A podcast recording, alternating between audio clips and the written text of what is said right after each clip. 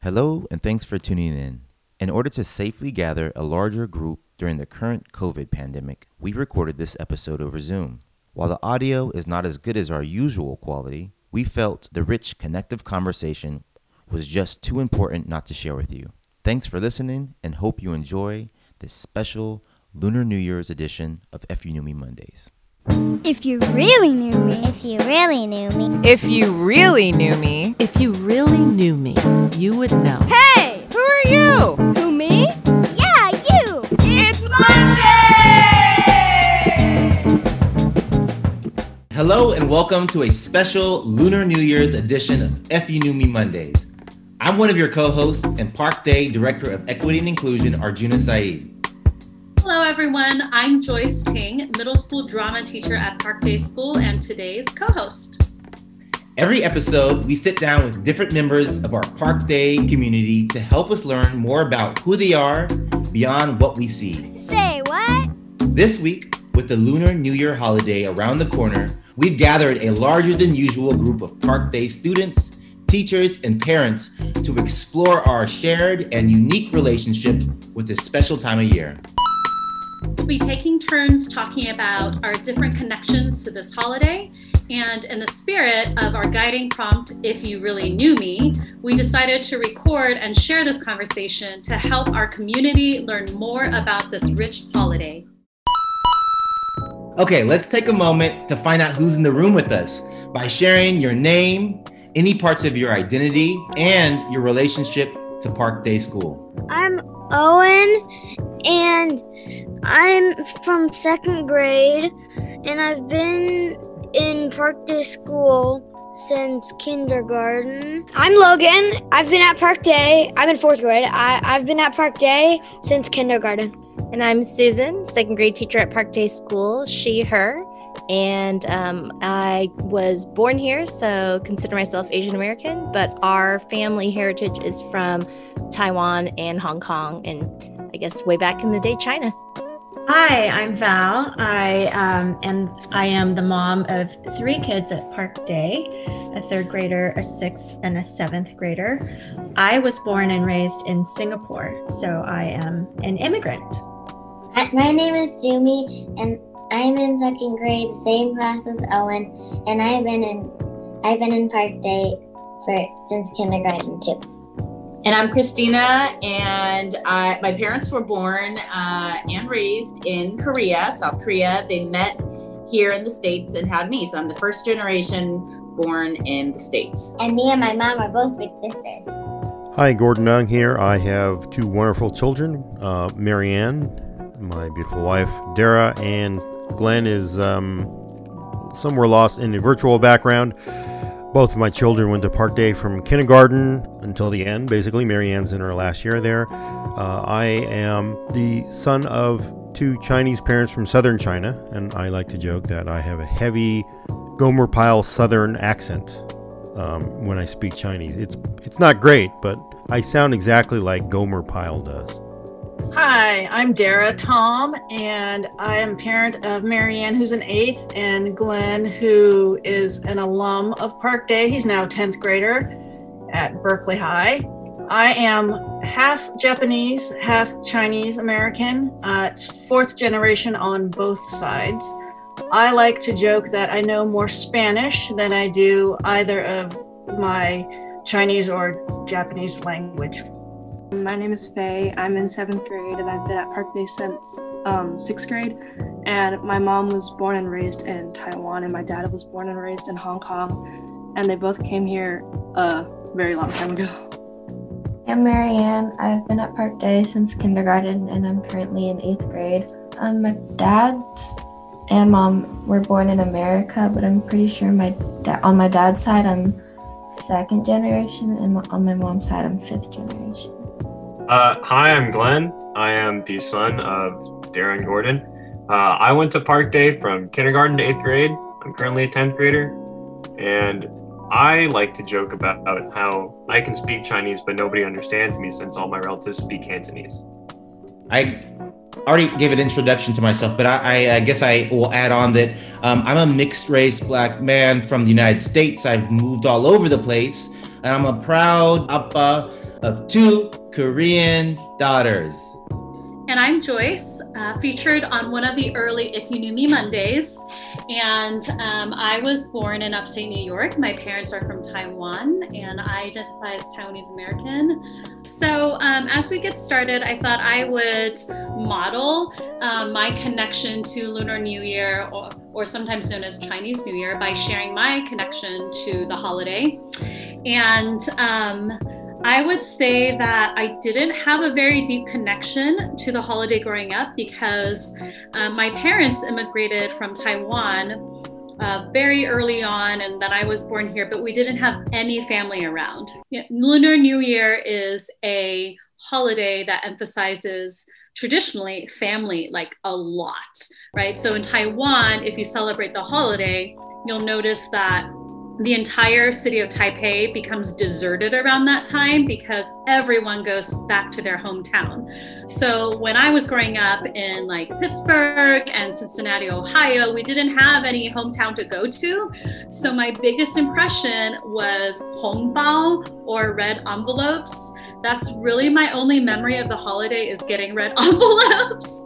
Um, and it wasn't until I became an adult and spent a year living in Taiwan in around 2009, I think it was. And then um, one random time I got to celebrate the holiday of February, which just coincided with a time I could travel, where I started to understand the feeling of the holiday which was being around family, gathering around family, like the whole cultural celebration of it really um, became alive because even though Taipei gets deserted at Lunar New Year, for about a couple weeks before Lunar New Year, maybe like even a month before, everything becomes like super festive. You see all of these holiday candies being sold. There's a whole street called um, Di Hua Jie in Taiwan that becomes completely decorated for Lunar New Year because that's where they sell what is called Nian Huo, which is all the Lunar New Year like snacks and so during non COVID times, you can go to all these stalls to taste the snacks. And it's just a really, really fun time. So that's a little bit about my connection to the holiday. Um, and our first question that we would love to hear from everyone present is what is your or your family's relationship to Lunar New Year? And as a follow up, has it evolved over time like mine? So it was when I was growing up, it was a huge deal because, you know, um, I was very little. You'd go to sleep, and the next morning I'd wake up and my mom would have cleaned the entire house. Maybe it's just us, we're pretty cluttered, and the house would just be completely cleaned out. And then she would wake up early and um, fry these shrimp chips.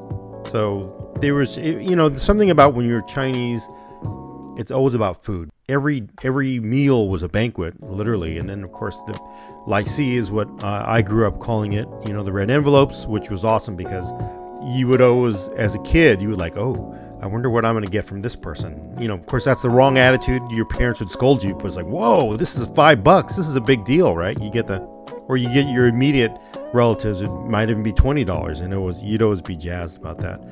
Uh, but really, it was about food and about family. And we observed a lot of the, you know, traditions. Some would call them superstitions. You, you didn't, you didn't cut your hair. And then the thing, when I was a kid, it didn't bother me. But as I got older, one of the things that really bothered me was you're not supposed to wash your hair because it represents washing your luck away. Well, that's really tough as you get, you know, as your hair gets longer and greasier, and you get you wake up with that morning hair, and it was really rough to go on school days because you had that that school head you hadn't washed it you can't rinse it even because we were like no you can't do that.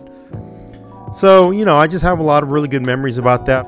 It has evolved because you know i'm i don't celebrate as much as i did when i was a, a child with my parents unfortunately. I suppose that's what happens as we blend in but um, we do try to do it. We do lai see we we put out candy and you know um, there's a lot of things we try to do did you have a lot of extended relatives around growing up? Uh, I had, we had, you know, we had so many because, you know, and it really felt like Chinese New Year was literally a banquet for like a month because every time you saw family, it was a huge banquet, right? There's so much food all of the time, every time, every time anybody got together. And we have a lot of family here, so, you know, and then of course you'd eat at home, there'd be a lot of food. And then, like, oh, we have to go to the restaurant now, and there'd be a lot of food. And then, and then of course, there would be the big village get together. Um, family name is Ma.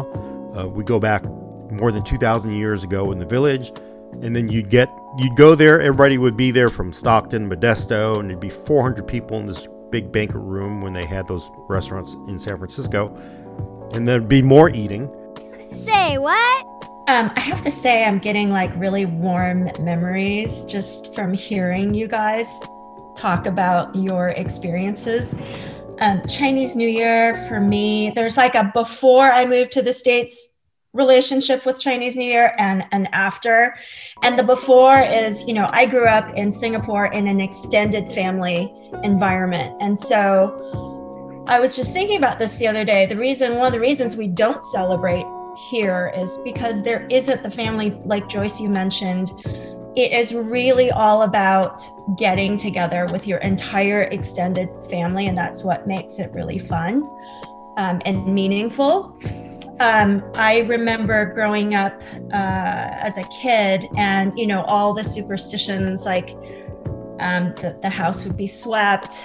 Um, I don't remember not showering or, or washing my hair, but I do remember um, going with um, my family members and visiting all of our friends and family. And every time you went to a, someone's house, they would have like these circular um, trays. That had all these little compartments and in each compartment was like a really special treat. And you know i remember these salted watermelon seeds that you would crack open and take the inside out and then like tons of candy. And in singapore we make this thing called pineapple tarts which is um, a really buttery tart with like sweet pineapple um, compote in the middle.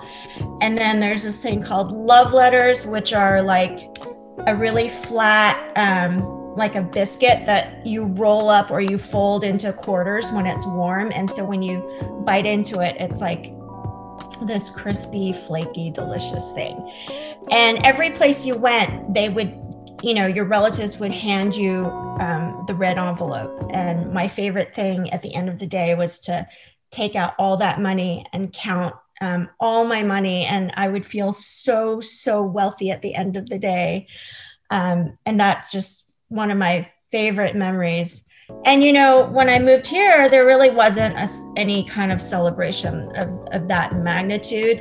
And when I had kids, we, um, we took them back to Singapore one year, right around Chinese New Year, and it's it's really quite a sight to behold. The whole city, it's like Christmas and New Year's and Thanksgiving rolled into one. The streets are, I mean, there's just lights everywhere and decorations, and you know, they're selling all the types of things that you buy during Chinese New Year, and there's the lion dances and um, everybody's family flies in from wherever they happen to be living at that time, and you just go to these amazing dinners, and it's just great. We don't do that now, though, unfortunately.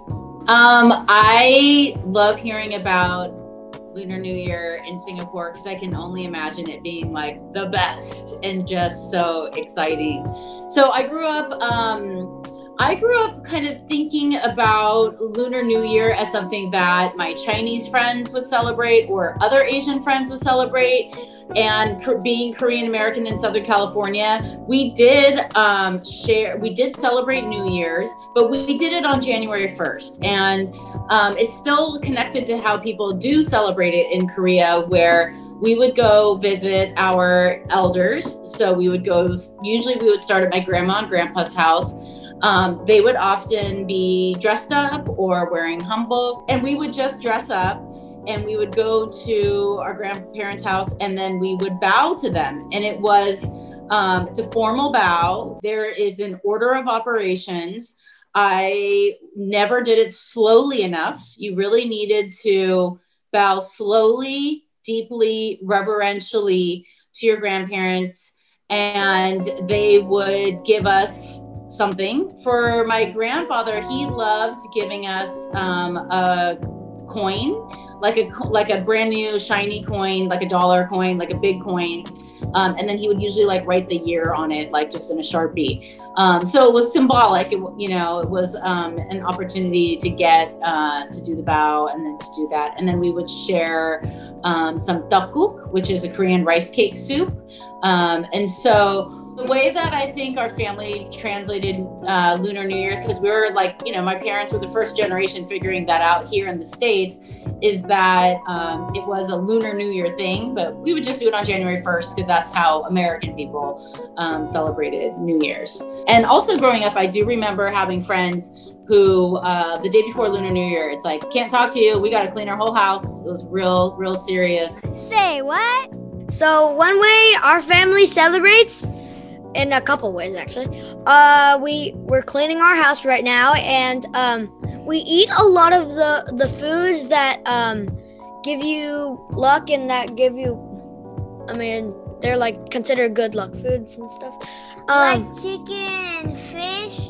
Uh, and like one food that we eat a lot uh, is noodles for long life, and then also chicken, and then fish for money, dumplings for and money. I will add that growing up um, here in the United States and not being with that community of relatives, um, you know, you do have to find your way to celebrate in your own way and find your own community. So as a kid, I remember that with my immediate family, we would just go to our auntie's house or uncle's house. And um, the funny thing I remember about the ang bao, the hong bao, the red pocket is that you'd always as a kid have to be like really super polite.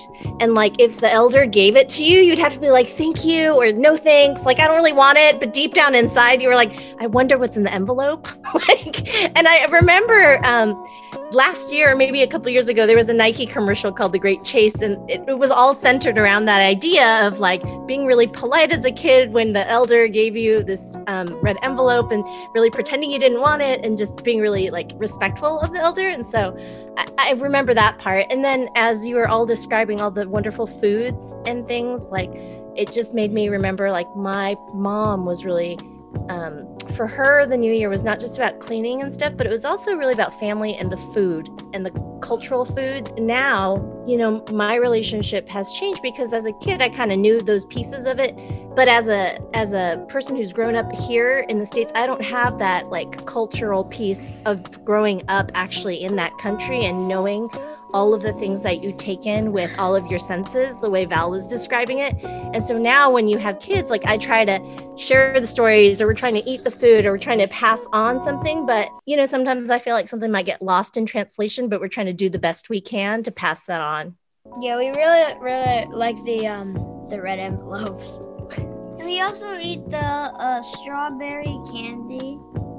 Just have a sweet new year. Start your yeah. new one. How I remember uh, Lunar New Year or Chinese New Year, I'm still kind of young, but when I was younger, I remember that we used to go to a banquet with um, our family or the Ma names, or and I always remembered going there and being annoyed that I had to leave my house to go out. But then when I got there, there was really good food. There was all um, there was always old Chinese people karaoke karaokeing and we'd always sit next to a really loud speaker. We just hear it. And I ne- I never really knew Cantonese and when like people were trying to talk to me, it's kind of awkward, but I always like try to like, you know, try acknowledge them and pretend like I knew what they were talking about. Um, and then we'd go around after getting lai see or red envelopes. Um, and we always, me and my brother always wanted to open them to see what was inside of it. And my parents would be like, don't open it right now in front of them. And we're like, and we'd have to wait till we got home to see. Say what? Um, normally, like before New Year's, we get new clothes and we're kind of opposite. Like, we shower and get new haircuts and like cut our nails and do like be like clean for New Year's. Um, and during New Year's, we like um, gather around with like family and friends and we have a ginormous dinner like with everything you can possibly want. And we also give out red envelopes, or like my grandparents do, to like all my cousins. and stuff. And we also have to be really respectful and pretend we don't want it, but we actually really do. And we're also not supposed to open it or like the day before. And we sometimes put it under our pillow for good luck. And um, also red, um, wear a lot of red and gold and stuff. And um, we kind of sometimes we go to Chinatown and we like um, just like there's a lot of firecrackers and lion dances, and that's like really fun. I just wanted to say that um, I don't know if you guys did this in your family, but the the, the traditional thing you would have for that New Year's dinner. Um, and you would usually have this like i think either in the beginning or in the very end because you know chinese year spanned like 15 days or something like that was um, this hot pot and that would symbolize everybody coming together and like cooking. You would have these like metal kind of nets that you would put a raw piece of food in and then stick it in the soup. And you would all cook that together. And that was just this symbol of you know being together and sharing food together. And that was such a nice memory that's so interesting val um, so i think you know to speak to how holidays evolve um, so now i have been having this tradition maybe for the last decade or something of having hot pot at New Year's, but I like didn't know that it was formally a thing. I just thought, hey, yes, I won hot pot. Uh, but that's so neat to hear that it is a tradition, and then to speak to the like the showering thing or cutting hair. I think one interesting thing that I've discovered over time is that even culturally, even though many of us may be from uh, either China or Korea, there are different ways that people celebrate regionally and then from country to country. And what I found when I was talking to my friend in Malaysia was that their way of celebrating um, of celebrating Lunar New Year was much much more like strict to the traditional way and Taiwan has not necessarily maintained all those traditions, especially the immigrant families who have like moved to the US and then come back to Taiwan. I didn't know about any of that. So that's just really neat to hear that, hey, I, am celebrating it traditionally, although un- unintentionally.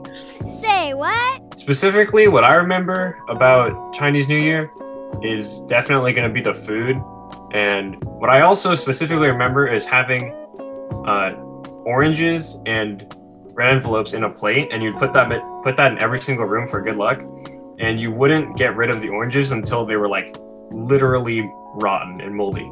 Because if you got rid of them before, it was bad luck.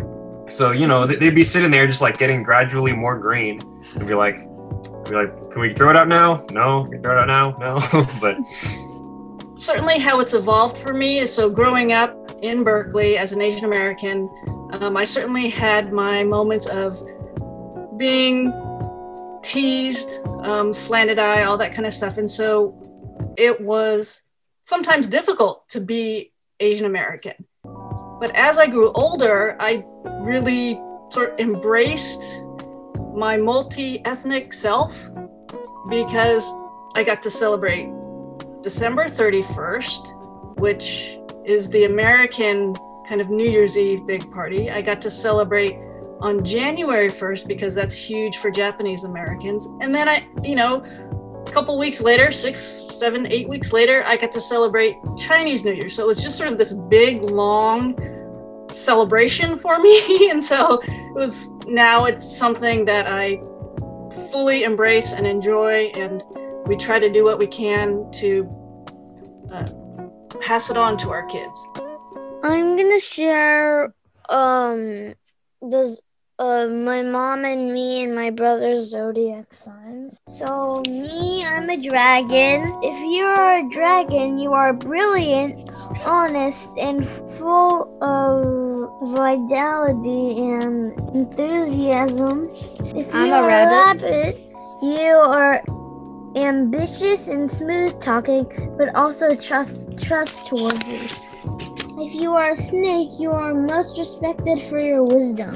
If you are, I mean, horse, you are cheerful, talkative, hardworking, and independent. So Owen really wanted to share about the animal zodiac signs because that's a big part of the Lunar New Year and Chinese New Year for him and for us. And I remember also growing up as as a kid that that was something that was really interesting, and you'd always look at the characteristics or maybe find out what you had in common with someone else based on what animal they were. Um, where our our joke is that Owen was born during the year of the snake, but because of the way the Lunar New Year fell that year, he actually caught the tail of the dragon. And so we're always like, oh, of course, it totally makes sense with his personality that he caught the tail of the dragon. He like well, couldn't be stopped. Didn't want to be a snake, wanted to be that dragon. Say what? This is how you say Happy New Year in Korean. I can say it fast or slow. First, I'll use slow. 새해 복 많이 받으세요. And fast is 새해 복 많이 많이 받으세요. How, how do other people say Happy New Year? Well, in Mandarin, um, plain old Happy New Year is uh, 新年快乐. So that's just Happy New Year. And then the one of the greetings for the Lunar New Year is 恭喜发财, which means like um, congratulations and I hope you get rich. So, um, you know, growing up here in the Bay Area, San Francisco, very much Cantonese, we, we would always say, you know, Gong Hei Fa Choi. Um, and that's probably what you mostly hear here in the Bay Area. Okay, friends, as we close out today's episode, I'm curious are there any other aspects of Lunar New Year that you feel is really important for our listeners to know about? I'm, I'm thinking particularly about our f- friends um, who are new to this holiday. I think what is highlighted for me is the significance of family and community around this holiday. I mean, I, I grew up Christian, and so we did celebrate um, Christmas, but I never understood like the family aspect of it and why people got so excited to visit family or have family visit. And so it makes me think about, I don't know, hoping that people who don't celebrate the holiday could acknowledge the holiday in, in some way, just as we acknowledge holidays, big holidays like this from other cultures, such as big Jewish holidays. Say what? One thing that, you know, when it comes to Lunar New Year and holidays and traditions, I think that what is really fun about them is the opportunity to continue learning about them from different friends and different stories and how you know our older like the generation that came before us celebrated it and that how we're choosing to continue celebrations like no hair washing on on lunar new year but even if it was so annoying to you we carry certain things on. Um, and then for our family we also bring new ones in that we that we might want to create as part of our family story. I just do want to add that for outside observers, you have to understand it is really the, a, the biggest celebration of life, and it really is. New Year, you've made it to the next year. Let's hope you get more money and more food because the next, every year is hard. And I think people need to understand that's why it's all about family. Because as far as my tradition, what I grew up with, that's the one thing that the one time everybody gets together because you know you made it a year and you know, we get another one coming and let's celebrate. We made it through the last one. So I, I, think people need to understand it's the biggest celebration in the world in most of Asia because it is very much about family and, and about life. Yeah, I love that. The celebration of life piece. That's beautiful. So we are going to wrap up today's session. And um, I'm just so grateful for this conversation and all this talk of food. You know, as soon as Gordon mentioned the shrimp chips, it was like took me right back to elementary school, hearing that that oil sizzle and smelling the chips, um, and being like, "Wow, that shrimp chip came from this this really thin, kind of opaque, curly thing." Um, and I hope that someday, post COVID, we will all get to have hot pot together. Yes, I second that. Okay, crew, once again, this is your host, Arjuna Saeed, and Joyce Ting. Wrapping up today's Lunar New Year episode of If You Knew Me Mondays. If you enjoyed today's conversation, please let us know on this episode's Padlet. You can leave a comment, share what you learned, or share this episode with your friends and family. Thank you for dialing in and catch you next time. And Gong Xi Fa Cai. Gong He Fa Choi. Say hey, Pokemon Happy Lunar New Year, Park Day.